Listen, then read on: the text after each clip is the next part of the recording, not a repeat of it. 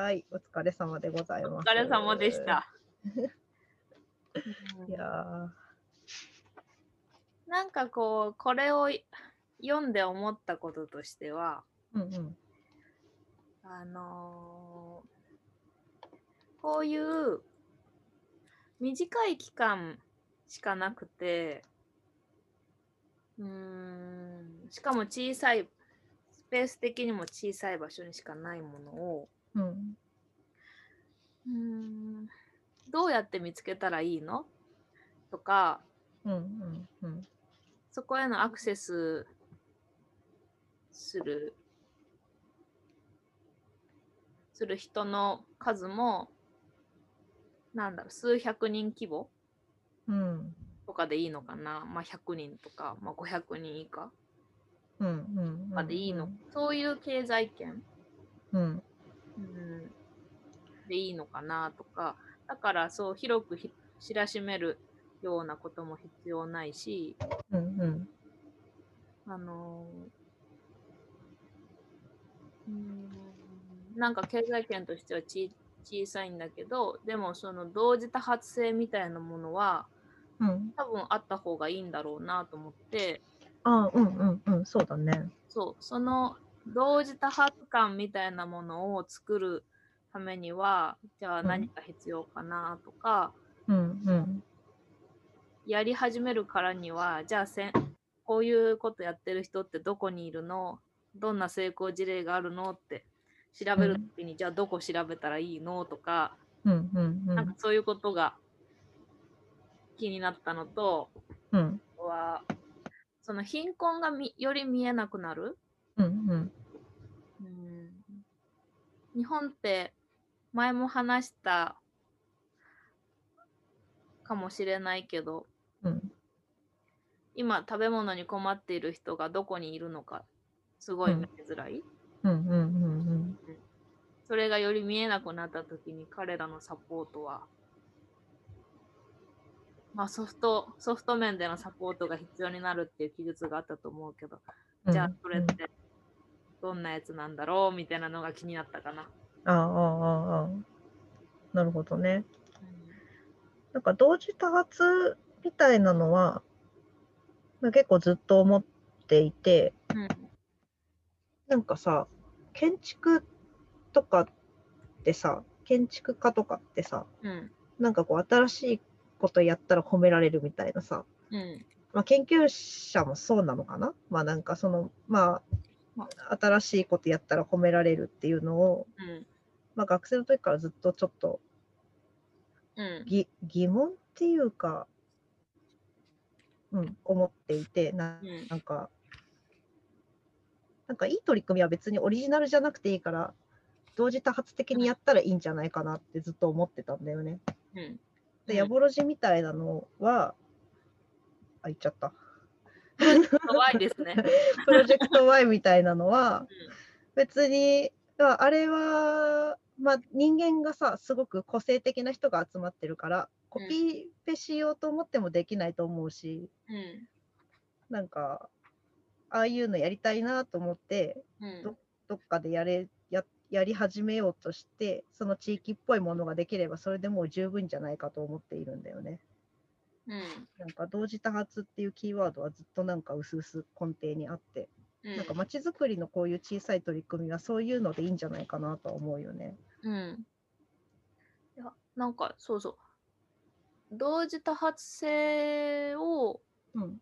いかに、うーん、巻き起こすかっていうこととか、うんうんうんうんなんだろう、おわ、うーん、結構、なんか始める、始めるとき、うんうん。時にうん。失敗したらどうしようとか、うん。なんかやってもすぐやめることになったら、うん。かっこ悪いじゃんみたいな。なんうか、ん。なんかそのな、なんていうのかな、はいやりたはいと思った人を応援する仕組みうん。うんうんうん。がはいはい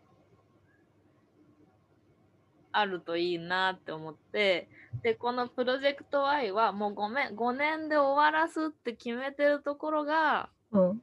結構、あのーうまくいった理由なんじゃないかなと思っていて。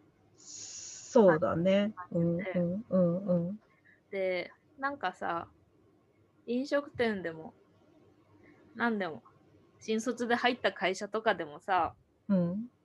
ずっとやることが正義だみたいな考え方ってあるでしょ？ああ、あったやめね。たら失敗とか、やめるのかっこ悪いとか、うん。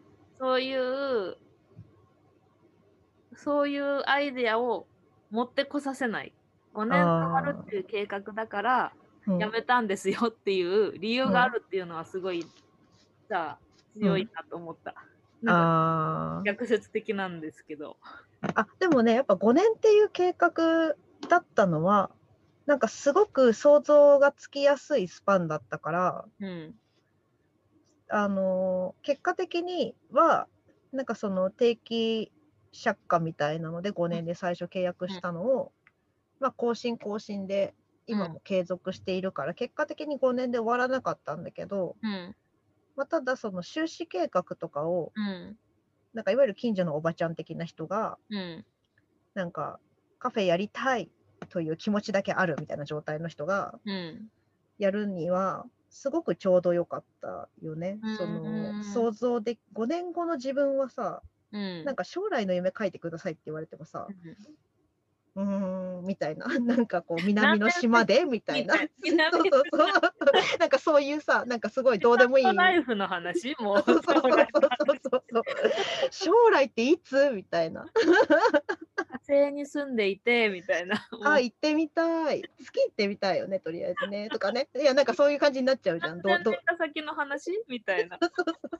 人類の夢って。人類はこうなっててとかさ。いや、まあそういうのは描けるんだけどさ。まあでもまあ、楽しいけど、あんまりこう、じ現実的な意味はないじゃない、うん。け、ど、うん。5年後の自分ってどうしてるって言われた時に、え、ちょっと待って、5年ってことはまず来年これくらいやっとかないとできないし、うんそろそろ5年で終わっちゃうって思ったら、いろいろやりたいことすぐ始めないと終わっちゃうしっていう現実的なこうリアルなスケールでこう考えられたのはとても良かったと思っていて、うんであとなんかこういう街づくりのことって、結構そのいきなりカフェやろうと思っていきなりな飲食店始めるとか就職するとかっていうのと違って結構最初はその余剰戦力とかうん。余剰資金なんかうん。500円ずつ持ち寄ってバーベキューしてみようとかさ、なんかあの平日の水曜日だけは動けるとかさ、なんかそういうのでうん。できるから、まあ、なんかでしかもそういうなんかね3万円とかのまちづくり助成とかあるのよ。ちっちゃい。それは自治体によって。自治体から？自治体からかな。まあなんかその自治体によるから、まあ、あったりなかったりはすると思うけど、うんでそういう細かいものを受けてみたりとかするとうん。あとまあ町内会の取り組みとかさ。うん。なんかそういうので始めやすいしうん。終わらせやすいよね。だオーナーもさ5年って言ってやったけどうん。ちょっとあまりにもなんか契約なんかこうちゃひどいことにはしませんみたいなちゃんと契約内容を考えていてさ、うん。なんかすごいいきなりぶっ壊したりしませんとかさ。うんうんなんかそういうことをしているからなんうん。かあまりにも途中でひどかったらちょっともうごめんなさいって言って、うん。まあ、とりあえず駐車場にするとかとりあえずワンルームマンションを建てるとか、うん。なんかこうまあそれ自体が悪だとは思わないけどなんかそのあんまり面白くないというか楽しくない畳み方をするっていう方法も、うん。まあ、選択肢としてはあるわけよね。うんうん。うん、だからなんかもうやる側としてもやらやられるというかあのその使ってもらう側としても、うん。まあ、放っておいて朽ち果てていくよりはなんかちょっとチャレンジしてみてもらって様子見てでダメだったらなんかこうお金儲けだけ走ったなんか開発なりをすればいいしうん。うまくいったらなんか生温かく見守って、まあ、家賃収入でももらってみたいな。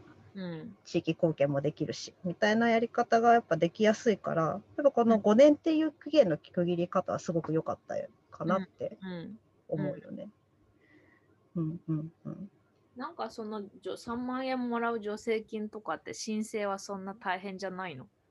まあ一応団体作って、うん。まあ、今あの23区の方でもらって私が始めた特に儲けは発生してないまちづくりのプロジェクトとかだと、まあ、なんかその調査アンケート調査した結果を印刷するその印刷してみんなに配って知ってもらうっていうのの冊子の印刷代に回すっていうことで集まった人たちで一応代表者決めてうん。こういうことしますって申請書いて行って説明会聞いてハンコをしてもらってはいどうぞって感じだからまあ面倒くさくないといえば面倒くさいとは思うけどまあでもできるよね。うん、許容範囲と。うんうんうんう。うんん、なるほど。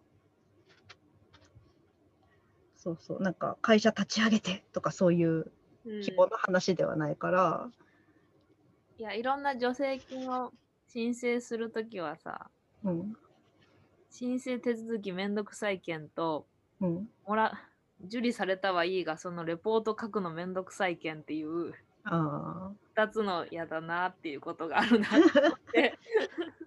あ あの、まあ、額が大きくなると多分いろいろどんどん面倒くさくなっていくと思うんだけど、なんか最初のスタートアップみたいなやつはうん。うん。結構簡単な仕組み作ってるところがまあまああるかなとは思う。へえ。でなんかこのプロジェクト Y みたいになんかいろんな、いろんな用途のうん。団体というかいろんなこう主体が入っててでそれを一つがまとめてるって形だと、うん。例えばそのカフェやりたいグループみたいなのが勝手にその助成金もらってきてでそれを足しにしてても別にいいわけじゃん。うん。そうそうだからそれはやりようはいろいろうん。できてるんじゃないかなと思う、今は思うよね特に。うんうーん。なんか、いや、こう、貧、貧困っていうところで考えるとさ、うんうんうん。うーん、まあちょっとどれぐらいの貧困レベルかっていうところにもよるけどさ、うんうんうん。そういう、うーん、なんか、そういうコミュニティに入入っていけるのかしら？うーん。貧困貧困だなって思ってる人に、人が。あーなんかねプロジェクト Y に関してだけはなんか子ども食堂っぽい雰囲気のことをしてたうん。部門もあったから、うん。まあ、そういう意味で利用者として入っていくこともできただろうし、あとやっぱりその、まあ、ある意味その弱い、うん。えー、と弱いモチベーションの集まりっていうのはさ割と一個人みたいなのがうん。こうなんかあそこで何かやってるらしいとかうん。なんかつなが弱いつながりでこう寄ってきてるから、割と1で参加してるうん。来てる人はいたように思ううのね。でなんか街づくりのプロジェクトって結構そのなんだろうやっぱり街への思いというかん。この街が好きとかうん。この空き家が取り壊されるなんて悲しすぎるとかさなんうんかそういう気持ちがなんとなく動機だと思うから、うん。なんかそういう位置になった時にうん。なんか仲間が見つかり、まあ、好かれてれば好かれてるほど見つかりやすいかなと思うんだけど、うんまあ、ただ貧困に自分が貧困層だってなった時に、そんな世のため人のためになることをしている余裕があるのかって言われたら そんなこと考える余裕がないと思うから、うんちょっともしかしたらそれは別の話かもしれないなと思うよね。うん。うん確かにね。なんか、うーん。なんか、まちづくりのプロジェクトってさ、まあ、個人的には面白い、面白みを感じているし、まあ、同時多発的にどんどん発生すればいいって思うんだけど、うん。なんか、うーん、うーん、なんかさ、嫌な言い方なのだけど、うん。じゃあ何、うーん、何が達成されたら成功なんですかとか、うん。うまくいってるんですかとか、なんかそういう効果計測方法ってあったりするんでしょうか？効果の計測って考えたことなかったけどいやだからあのあれだよねそこで飲食とかお店とかする場合はうん。家賃払うそのオーナーさんがあのちゃんとまあすごい大儲けはしないまでも欲しいなこれくらい欲しいなって思う家賃がちゃんともらえてる状態で回ってうん。るっていうのが一番わかりやすいうん。よね。なんかね、そうそう。いや、うんそういう経済収入だと、まあうんみんながさ、黒字になった。うんみんなが黒字であるだとさ、もちろんいいんだけど、なんか、うんあのー、うーん、そういうことで、そういうことでいいんでしたっけ？っていう疑問。うん、まあだからワンルームマンション建てた方がなんかいくら儲けましたよ儲かりましたよって言って比べちゃうとまあね。なんかその、その指標で単純比較すると、ただなんか失敗でしたねとしかならないと思うの。そんな儲けにはだかならないら、なんか別の判断軸があるよねっていう感じじゃん。うんうんうん。これが。まあ、私が感じてるのはちょっとこう地域ブランディングみたいな要素だなと思ってて。うんうんうんうん。例えばその Y に関連しプロジェクト Y に関連した人はうん。まあ5年先でも10年先でもいいけどその土地に、まあ、引っ越すようになったとか、あるいはその違うエリアで自分が同じような取り組みを始めた。とか、うんうんうんなんかそういう普及効果みたいなことじゃないかなと思ってて、うんうんうんどの土地に住むかってすごい私自身は選べるものだなと思ってて、うんうん。それでも、それでも住みたいと思える場所、うん。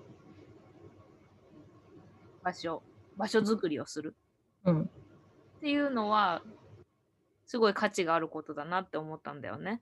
タワタワマンに住みたいっていうんじゃなくって、うん。なんか、この場所に、あの、家は、家はボロいかもしんないけど、ここに住みたいみたいなさ、うんうんうんうん。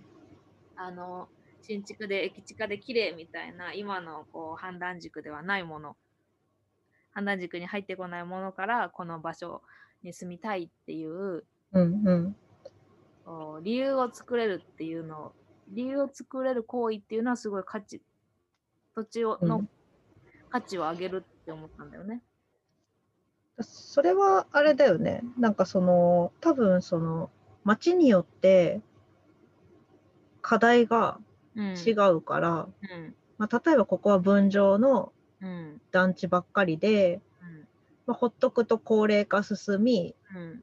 なんかニュースに出てるような孤独死みたいな悲しい事件が起きた後に空き家が増えイメージ悪くなってくからどんどん新しく入る人もいなくて廃れていくだけみたいな、うんそまあ、それが一番悲劇だと思うのでうん。なんかその、まあ、お年寄りが例えばその分譲で持っているけど住み替えやすい仕組みがある。かつ、うん。なんか若い人がそこがいいなって思うような取り組みがある、なんかそんなような拠点があるとか,、うん。なんかサービスがあるとか、うん。そういうのが、まあ、ブランディングになるけど、うん。まあ例えばさなんか新宿とかなんかまあ新宿じゃないか、まあ、神楽坂とかさうん。あの今なんだっけ三何年か前に住みたい街あ独身女性住みたい街ランキング1位になった西荻窪なんかはさうん。またちょっと違う問題がうん。あっててか問題ある？みたいな感じだし なんかそういうところでは神楽坂は家賃高すぎ問題だね。うんそうだねうん 家賃高すぎてでもなんかいなくならないじゃない？うんブランディングは成功してるからさ、うんうんでもそういうところでは、まあ、だから家賃高すぎっていうんだったらそこに住みたい若者はいるが家賃高すぎるから、じゃあなんか若い人たちがお金出し合って住めるシェアハウスを作ろうみたいななんかさ、うん。そういうふうになったりとか、うん。でもなんか人がなんか更新ちゃんとされてて、で建物も更新されてる人も更新されてるっていう健全にみんなんか行われてるような状況になるのがよくて。うん。でそのうちの一つなんかブランディング戦略としてなんか場を盛り上げるっていうのも一つの、なんかあれで戦略の武器のうちの一つみたいな感じかうんなのかね。なんか、いや、うーん、なんかさ、都市計画の成功とは何ぞやみたいなのはずっと悩んで、何なんだろうってさ。でもささっきのゆきちゃんの話をさなんかそうこう聞きながらうんで自分でなんかその考えていたことも考えなんか合わせるとこんなことこうかって言っていいかそうかちょっと恥ずかしくなるんだけど、うん。この街が好きを増やすというかうん。うん。まあ、その気持ちも増幅させたいし、うん。私そういうふうに思ってる人も増やしたいうん。し増えたら成功なのかなっていうふうになんとなく思うんだよね。なんか関与したい人を増やすというかさ、え、それを、な、なに、全国調査みたいな感じ？神楽坂に住んだことある人のうち、神楽坂が好きかどうかみたいな。いやーなんかどうだろうね。だそれを数で評価するのかわかんないけどそのそれが一定数ずっといるとか、うん。まあ、人口減るからさそれがどんどんうなぎ登りってことはあんまりないと思うからさ、まあ、だからそれが一定数ずっといてうん。なんか急にいなくなるとかうん。急に増えるまあ急に増えるはまあ悪くでもそうするとなんかちょっとなんか空間に圧力が変わる気がするからだからそれがなんとなくゆるーくずっとキープされてるっていうのが一番いいのかなと思うよね。なんかさ、うん。そそれはすごくさ、うん。あのー、定定性的な話？うんうんうん。定性的な指標だと思ってて、うん。じゃあ、まあ、すごい、その場所のさ、持ってるそもそものポテンシャルによると思うんだけど、うん。流動人口はどれぐらいいたら適正なのかとか、うんうんうん流動人口のうちファミリー世帯が何パーセント、お一人様世帯が何パー、まあ、20代の一人暮らしが何パーセントとかさ、うん高齢者が何パーセント、なんかそういう指標とかって。うん。それはねするんでしょうかね。なんか、一般論的にはうん見たことない気がするけど、うん。まあ、だからあれじゃん？その自治体ごとでさうん何年か前にさあのーまあ、国がやりましょうって言って全全国の自治体が全部やんなきゃいけなかったあの総合戦略ってやつがさうん。あってでそれで僕たちの自治体はこういう感じでいきますっていう数字をさ人口とかさあとなんか来外者こんな感じでいきますみたいなあの KPI を立てているから、まあ、その読みが正しければそれが適正なんじゃないかと思うけど。なんか今数字でこうこれっていうにうん。はそれぐらいですか、だから自治体によるというかさ、だってそう。豊島区が消滅自治体になってたじゃん？そんなわけないと思う。なんか見たな、それ。そうそうそう。なんか滅びますみたいな。なっちゃうって。20分超えたら豊島区なんですけど、いいや、豊島区滅びるって言われたら、もうなんていうか、東京じゃないところ全部終わるじゃんみたいなさ。なもう、あの、旧江戸エリアしか残らないんだよ。うん。まあだから、すまあ、このまま減り続けたらそういうこともあろうかとは思うけど、でもそれもすごいロングスパンな話だよね。うんなんかまあ、都市の成長性っていうのが、そううん多分日本単位だとさ、うん。出てるのかな、その GDP とかもあるし、うん。なんか、日本単位だと、あの、計測してるけど、うん。えっ、と、まあ、自治、うーん、自治体よりもちっちゃいレベル？うん。その、なんだろう、あざ単位とかさ、うん。うん。いう、あとは自治会レベル？うん。うん。うん。みたいなもので、で、今日読んだ話はもっとちっちゃいレベルの話。うん。一つの、一つの空間、一つのうん。100平米、100坪だ。それの100坪だね。うん。その空間の話であって、なんか、うん。そういう、なんか、何がいい、何が悪い？っていう評価軸がない、ないまま、なんか、うんこれはいい、これはなんか失敗かもみたいな、なんか、うん。そういう感じでどんどん乱発しているんじゃないかっていう懸念が、本を読むと時々思う。ああ、それは何？プロジェクトがってこと？乱発しているものの、としては。いや、そうそう、なんかさ、そう、うん。うん。まあ、なんか新聞とかさ、地方面だとさ、こん独特なか取り組みが、住民の取り組みがありますとか、うん。ユニークなカフェが生まれましたとかってさ、うん。と、それをまあ都市計画のすごいマクマイクロレベルで見たときに、うん。うーん、なんか、いいことか悪いことか、みたいな。そんなこと考えなくていいのかもしれない。全部いいことなのかもしれないけどさ。ああ。いやでもそれって最初の話に戻るけどさ、なんかまあ確かに見ててもって思うやつはまあなきにしもあらずだし、うんなんかいい感じに見えてるで、わあ素敵って思ってるブランドプロジェクトとかが、なんか実は、実は中を蓋を開けてみたらすごく良かったとか、うん実は蓋を開けてみたらすごく良くなかったとかってあるかも、あの地元食い潰しただけだとかあるかもしれないけど、でもなんかそれ、なんか例えば古民家、あなんだ、空き家活用100年続いてますみたいな。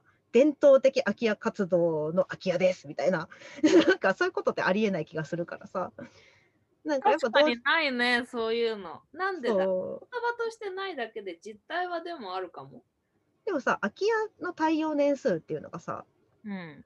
あるじゃない？で、うん例えばそれを建て替えたら、その伝統的空き家活用の拠点だっていうふうに、あハードだけ生き残るのか、なんかソフトだけ生き残るのかって話もあるし、いやだからさ、活動っていうのは、なんか起こその時代に合わせて起こり、5年経ったらなくなりっていいと思うんですよ。人間も変わるしさ。うん。立ち上げたメンバーだけが偉くなってって、うんなんか若くして、なんかいいなって憧れてた人が入ってみたけど、うん発言権なくてつまんなくてやめちゃうとかも悲劇だから。うんだから同時多発的にいろんなとこで起こり、うんいいものも悪いものもあり、いいものがちょっとだけ他より愛されてて、で、なんかそこから辞めた人が他でもなんか、同じような活動じゃなくてもいいけど、うんうん。何らかの波及をすれば、なんかそれ、なんか呪いみたいな感じだけど、なんかっていう風にしてく、まあ、すごく草の根だけど、でもなんかこうみんなが、そう みんながちょっとずつ関与していくしかないんだよって記述があったじゃない？うん。なんかやっぱそれってそういうことなのかなと思っていて、うん。でもだから空き家になってるぐらいだから多分20年ぐらい住まわれた家じゃない？例えばさ、うん短くても20年ぐらい住まれてて、うん。で子供独立して自分はなんかあの違うところに引っ越してとかって空き家になっちゃったとか言うとさ、で木造住宅の普通の戦後のなんか、なんてなんか特に建築家に頼んだでも、こだわりの材を使ったでもないってなったら、それをそもそもそんなに残すことが大事かって話があるから、うん。でも20年で壊すのはちょっともったいないし、なんかここの町内会のおばちゃんの誰かがなんか超絶お裁縫がうまく教えるのがうまいから、ちょっと場所使ったろうみたいなのをさ、うん。であって、なんか10年くらい使って30年使いました、うん。じゃあそろそろ壊していいかなってなってもいいと思うんですよ。うんうんうんうん。で、なんかやめれることも大事というか、うんうん。なんか活動自体も更新していかなきゃいけないし、だからなんかその大きい都市計画の隙間を埋める活動群だからさ、うん。それがその活動群が群としてあることが大事なのであって、例えばそれが一気にこう日本から消滅したら結構大変じゃん。うん。なんか孤独死続出みたいな。どうやって、どうやってその自発的行為を潰していくか一斉に そうそうそう。なんか。ありそうなんだけど。あれじゃあもうめっちゃ強制的なロックダウンして家から出ちゃダメ通信しちゃダメにすればまあなくなるとは思うけどさその瞬間は。動いちゃダメって。そうそう。でもなんかそんなことはなさそうな感じするしだそれがなんかいい感じだねとか進めあのこんないい感じのやつやるらしいから僕もやりたいとかさうん。なんかそういうためになんかメディアに、なんかさメディアに出てる街づくりっぽい人ってさその業界的にはそんなに特別なことをしてるわけじゃない、あのいやいやあのすごいんだけど他の人も同じようなことやってるって中で一人だけ目立ったりするんだけどうん。でそれをなんか妬んだりするんじゃなくてなんかいいプロモーションしてくれているし、なんかそれで巻き込まれる人が多い一人でも多くなればいいやって言って、だからそのオリジナル性を解くでもなくやっぱり同時多発性を大事にしていくのがやっぱ大事なのかなと思っていて、そうすると効果測定どうするの問いには答えづらいんだけどうん。なんか何なんですかね。なんかそういう 効果を測定するっていう必要のないいいその対象なのかもしれない。今うん聞きながら思ってたけど。そうね、まあ、私、まあ、プロジェクト Y とかうん。例えばそのなんだ30代独身女性住みたい街ナンバーワンうんラッキングナンバーワンになった西荻窪なんかもうん。なんかあの地元の人たちがなんかやってんのやっぱり蓋を開けてみるとさ、うん。でなんかすごくブランド化されていっていてその活動群みたいなのがだからなんかやっぱりその不動産不動産価値に直結しないかもしれないけどそういうなんか住みたい街ランキングみたいなそういうなんかこう学術的にはなんかあんまり使わない、使わないかな？使わないってこともないかもしれないけど、なんかすぐにこう引っ張り出してくる GIS のデータみたいな、そういう感じじゃないようなところにすぐ反映されてくるんじゃないかなっていう気もしなくもないよね。ああ、それは面白いね。なんか、その、都市計画界隈においては、レスポンスがむっちゃ早い、うんうんうん、いい効果あ、活動の一つになるな、活動の一つかもってことだもんね。うんうんうんうん。まあ、2、3年はかかるかもしれないけどね。うん。ううん。ん、活動を始めてから、それがメディアに、SNS とかでさ、例えばグループ作って、うん。で、なんかこう、フォローしてねって言って、イベントやりますとかって言っても、1年目はまあ、あれだもんね、開拓期だからさ、うん。3年くらいやると、なんかあそこでこんなことやってる人たちがいるらしいとか言ってさ、うん。うん。まあなんかともすれば新聞なんかに1回出ちゃったりなんかして、地方欄かなんかにさ。うん。ってすると、まあちょっとずつ、その地元の人に認識されていって、うん。地元の人でもさ、なんかその見つけ方みたいな。あ、そうそうそう。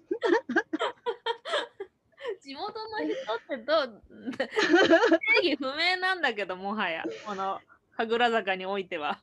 そうそうそう。だ地元のあでもさ神楽坂とかさ西荻もそうだけどさなんか昔から住んでる人と若い人たちって全然その町いやなんかそのなんかその町が好きって気持ちだけは一緒なんだけど、うん。なんかなぜ好きなのかが全然違ったりするじゃない。これはもう社会学 VS 哲学理論ですね。戦わせないで。別に嫌いなわけじゃないから よくわかんないだけで 相手のことがね、わかんないだけなんだよね。そうなんかそのそもそもあれこの人たち何に興味あるんだっけ？あれ？みたいなところがよくわかんないだけであってなんで、なんでかな？あれ？みたいな。あれ？噛み合ってない？あれ？みたいな。いや、そうそう。いや、だからさ、っていうのがあって、うんいや、なんかさ、なんていうのかな。いや、地元の活動を SNS で知って、うん全然地元から声聞かないって、まあまああるじゃん。多々あるじゃない？それはでも、ジェンダーギャジェンダーっていうか、その、ジェネレーションギャップっぽい感じも。ジェネレーションギャップもあるし、なんかやってる人がさ、うん。まあ、私もなんか全然地元での活動よりもさ、なんかこう友達が住んでて誘われたとかさ、うん、なんか先生からそこをやってみないって言われて行ってみたとかさ、うんみ。たいなところでやってるからさ、うん。まだそういう人たちがいいて、で、うん昔ながらの人みたいなのが、なんかその、なんかやってくれてるらしいみたいな傍観してるっていう図はまあまああって、うん。で、なんだろうな、やっぱ地元、私がはずっと住んでる自治体変えてないからさ、うん。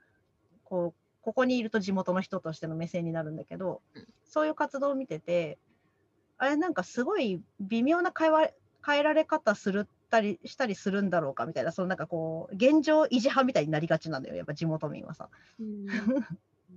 なんか別にいい感じに使ってくれてて、いい感じのソフト的になんかなんやかんやワイワイしてくれてるのはすごく嬉しいし、どうぞどうぞ頑張れと思ってるんだけど、でもなんか行くとなんかこう、昔の友達に会っちゃったりしてめんどくさかったりするのかなとかって思うから、ちょっとヒット引いてみて、まあ別にあの嫌いな人がいるわけでもないんだけどさ、なんかあの抜けづらいじゃん、やっぱり。一回そういうので入ってしまうとさ。うん。だから、なんかこう、さっぱりできるところでやってたいなっていうのはうっすらこう、あって、うん。で、かつ、なんかそこに都市計画が結びついて、うん。例えばなんか、あの、どこどこに大きい公園を作るっていう計画があって、それに利用されている若者たちなのではみたいな邪推が働くと、うん。急になんていうかどうだろうと思ってしまうっていう地元民的感覚もあり、うん。ただ他の町に入っていく時のフラットな気持ちでいると、やっぱなんかその、例えば空き家放置、どんなに愛されてる人が住んでた、どんなに愛されてる空き家であろうと、そのまま放っておいて朽ち果ててったら、まあ危ないし、うん。なんか、まあ、火事のリスクとか、なんか、あの治安悪くなるし、うんとかってあるから、なんかやっぱちょっといい感じに変えていかなきゃいけないですよねっていうふうに言いたい自分もいて、まあ、すごくなんかあの分裂してるんだけどさ、気持ちが。うん。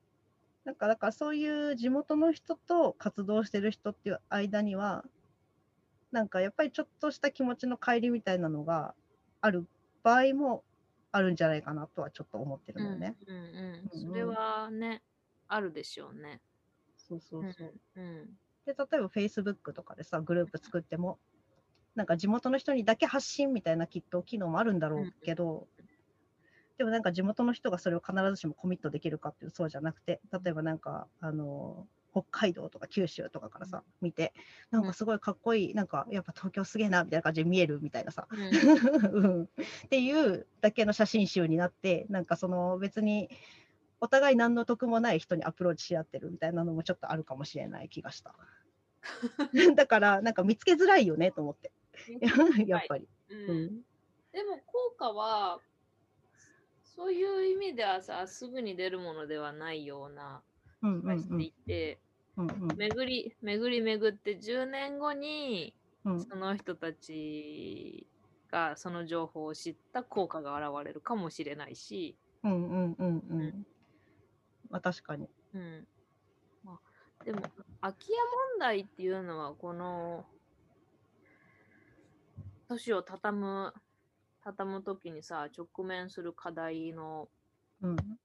一つでしょ、うん。うん。まあスポンジ化の粒の一つだもんね。ね、うん。いやこのね私が住んでいるエリアもうん。あのー年々年々地価は向上している土地の値段は向上しているのにうん。あのーもうくまなく見ると空き家結構あるんだよね。うんうんうんうんえその、まあ、接動してないから、うん。まあ、私がすごい印象的だったのは、まあ、多分昔々は大きいお屋敷でそれを細かく細分化した結果、うん接動してないアパートができちゃって。あでだから細い道舗装されてないんだよそこ。舗装されてない。細い道歩いていったらあ。トタン屋根のアパートがさあって、うん。もうその周辺は全部住宅になってんの。ああ、はいはいはいはい。でそこだけそのアパートだけ、えー空き家うんうんうんうんうんうん。そうでね。壊すにも壊せないみたいなそうだね。場所になっちゃってるがうん。見た目は古そう。なんかあトタン屋根だし。あ。はいはいはい。うんそれね、あるあるの問題なんだけど、ねまあだからそういうところこそさ、床として使う価値がもしあるんだったら、うんなんかシェアキッチンかなんかにしてとかっていう、とりあえず壊れるまで使うっていうことは考えられるし、うんまあ、そのうちにもしそこいいなってなったら、どっかの家がさ、ままた建て替えとかなった時に一緒に買,、買うとかさ、ね、いやもうそれだいぶ資産がひ 資産家じゃないと。そうなんだよね。だから、あでもさ、あの、そうそう、うんで、それで相続しちゃって、そういうところを困ってるって話もよくあるあるなんだけそどさ、うそうそう。うん。で、しかも自治体もそれ、寄付す、寄付しますって言っても、いや、ちょっと寄付されても困りますって言って断られるみたいな。そうだからすごい問題な、まあ、物件土地だなって思ったんだよね。うんうんうんうん。でもすごくもったいない。うん。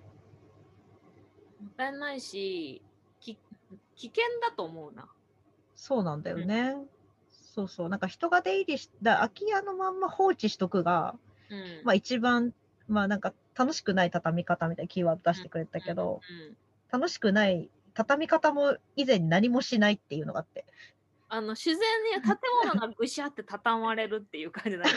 そうそうそう。畳まれ方みたいな。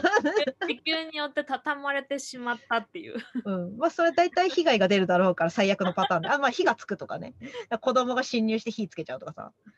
あるあるだからさ。うんうんあとはなんかショートして火がつい、自然と火がついちゃうとかさ。台風で飛んでって周りの家に全部傷つけるとか。そうそう。で、それが最悪だって考えたら、まあだからその、とりあえず駐車場とか、とりあえずワンルームとかうん建てれるんだったら建てた方が、建てるなりなんかした方がいいよねってなってきちゃうし、なんかどっかでさ、なんか北九かなんかでさ、あったよね。その空き家が出たら。とりあえず壊してうん芝生にするみたいな。えなんか人口増やす気もなくて、そんなー。に。うん。あのまあ、そんなにっていうか、あのまあ、別にそれ自体がこう、ま、周りに波及すればいいと思ってると思うんだけど、うん。そこ自体になんかこう床面積を増やしてってそこに人間入れるっていうよりはうん。なんかまあ公園も近くにないしっていう動機だったような気がするけど、まあ、とりあえず芝生にするっていうのがあって、まあ、とりあえず駐車場よりなんか見た目素敵な感じするっていう のに戻すっていうことです。そうそうそうそうそうそうまあそれは一つのやり方だなとは思ったんだよね。だか、ら、まあなんかその、まあ危ないから、行政にお願いして、行政にもなるべくいろんな仕組みを使って、まあ行政の人に相談しに行くといろんな仕組みがあってさ、なんかいろんなところからいろんな女性が出てきたりするから、うん。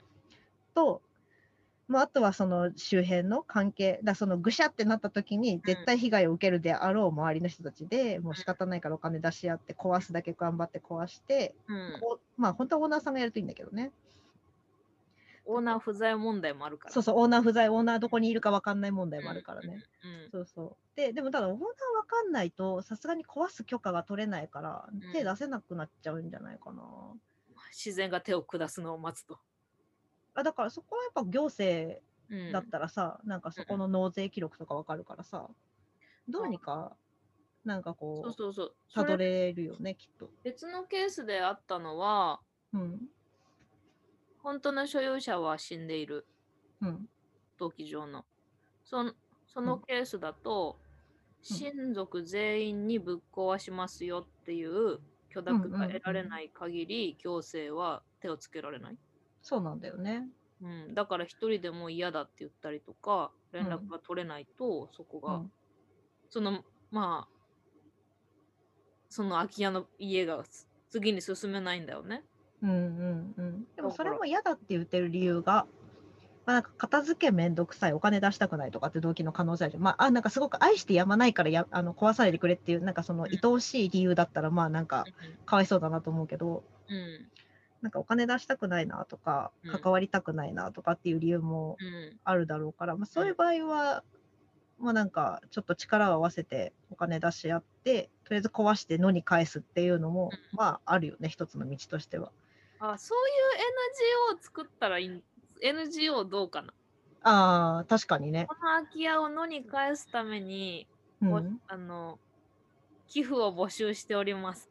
うんうんうんうん。確かにね。うん。それはいいかも。うん。で、まあなんかなんなら愛されてた、そうな柿の木だけは残すとかさ。うん。うん。なんか、いや、そうそう。お空き家あ空き家をまず更地にするために、すごい大変なプロセスじゃない。うんうんうん。時間もかかるし、うん壊していいって言われても壊すお金がかかるじゃない。うんうんそこが止め、この空き家、日本の空き家問題なくならない、いいまあ要因の一つでもあると思うから。そうだね。でもそんなうんこ、家を壊、家を壊す NGO にドネーションなんて集まるんでしょうか？まあ、だからあれだよね、それだけの事業だと辛いだろうから、まあだからその、やっぱ人口の目標、あのその自治体ごとの KPI とかなんかそういうものに合わせて、なんかその、そういう活動団体に女性出しますとか、うん。なんか例えばプロジェクト Y 的なものを育てますとか、うん。なんかそういうプラスアルファのなんかこれやりますっていうのがやっぱりある方が、うん。まあ、お金を集めやすいよね。そうだね。うんうんうん。そう。うんまあそこのだから行政も一緒にカムでやるってなるとちょっと公的な機関が必要だから。ね、NGO とかできたらないのかなそういうの。大変だからないのか、お金が集まらないからないのか、あるけど知らないだけと。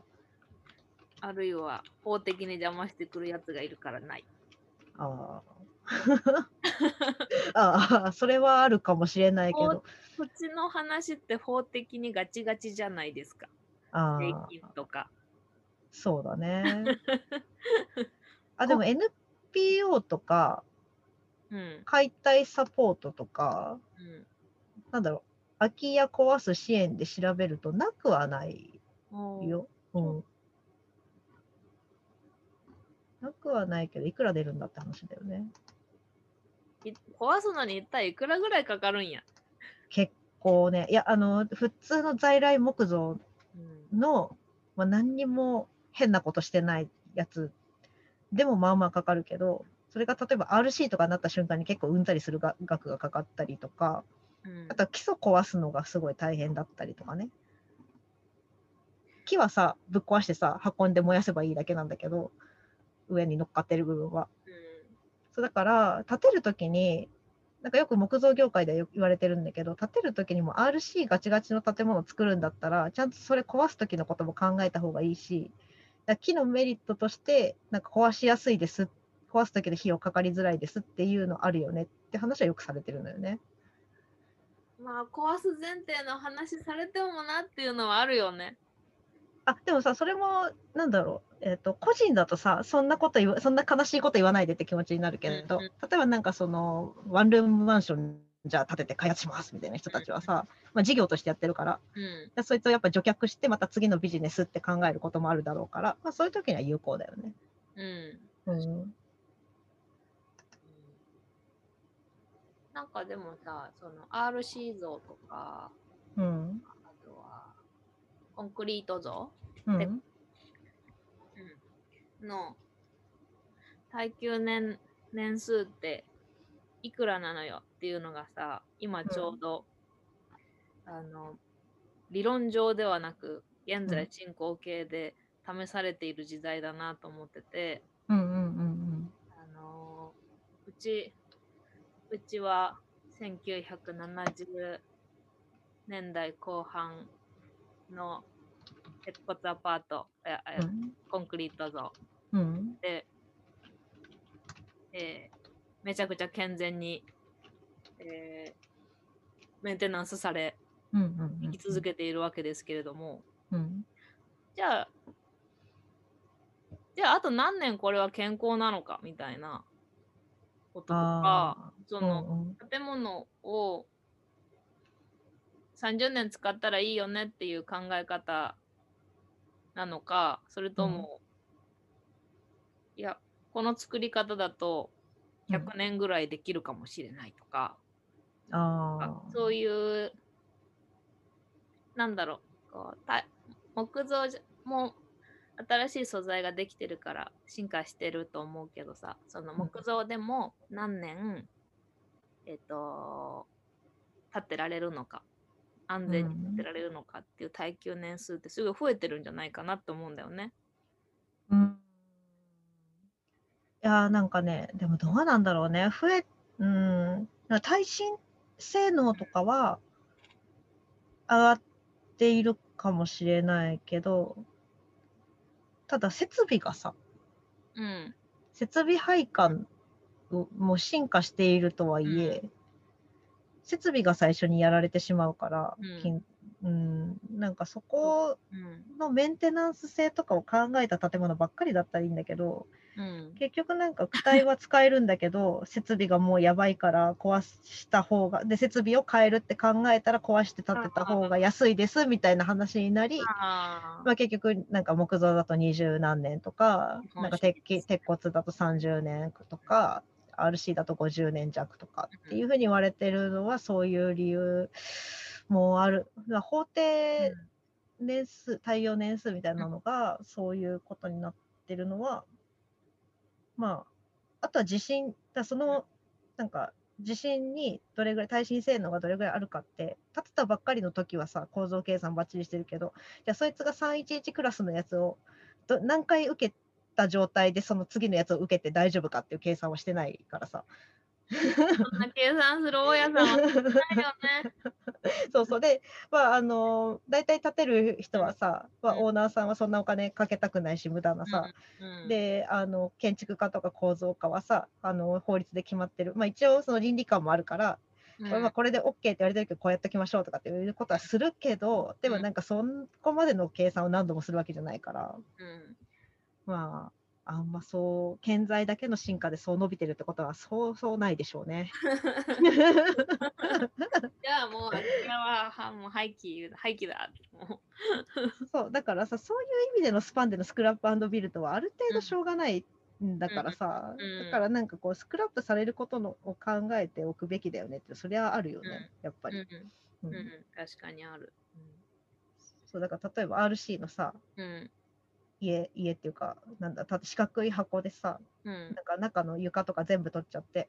うん。でそこになんか種まいたらなんかその RC の壁がうまいことさなんかそれを吸着してさなんかこうジブリ化するみたいなさ。なんかわかんないけど。まあでもそれはまあちょっとファンタジックすぎるけどさ。